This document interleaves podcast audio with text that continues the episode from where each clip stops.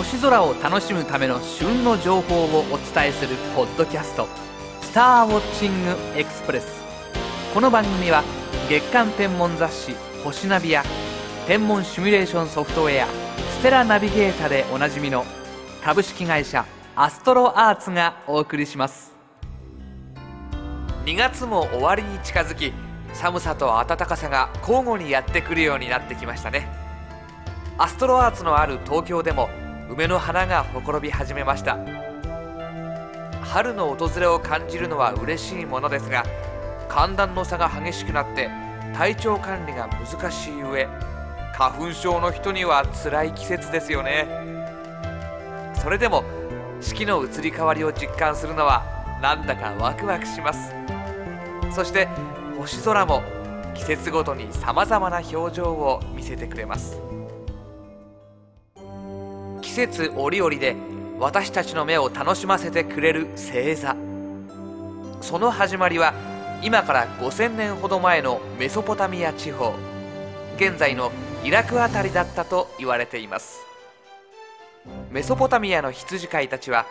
毎晩眠らずに羊の番をしながら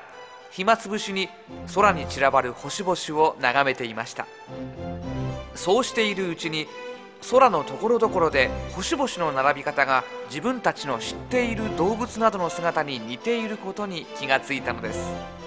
そこでそのような星々を線で結び一つのまとまりとして名前で呼ぶようになりました。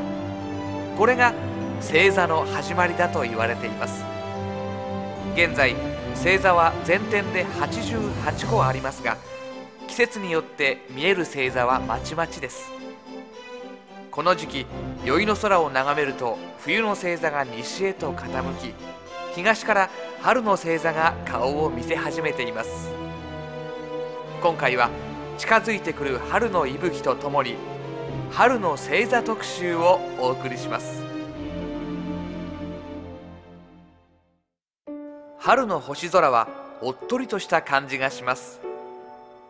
この季節に特有の春霞のせいでしょうか。いいえ決してそのためだけではないようです。春の星座の特徴は他の季節に比べて星の数が少ないこと。大型の星座が多いこと。一等星が3つありまだ西の空には賑やかな冬の星座が残っているので寂しさを感じさせないことなどが挙げられゆったりと優しい印象を与えています。穏やかな春の気候にぴったりですよね。春の星空には北と南の空に星座を探す時の良い目印が2つあります。まず最初の目印は北の空の高いところに伏せたスプーンの形に浮かんでいる北斗七星です。有名な北斗七星は大熊座の尻尾を表す星の並びです。このスプーンの取っ手のカーブをそのまま伸ばしていくと東の空でややオレンジがかった明るい星にぶつかります。これは牛飼い座のアルクトゥールスです。さらにカーブを伸ばしていくと南東の空で白い星にぶつかります。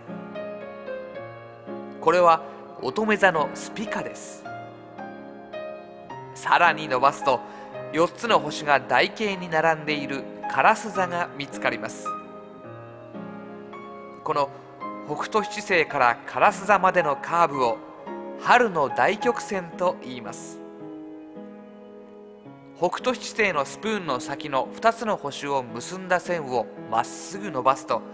やや明るい星が見つかります。これは子熊座の尻尾で光る北極星です。2つ目の目印は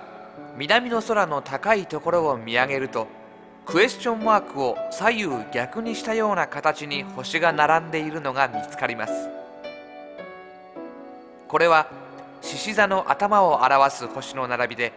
獅子の大釜と呼ばれています。獅子座の尻尾の先のデネボラとアルクトゥールススピカを結んでできる三角形は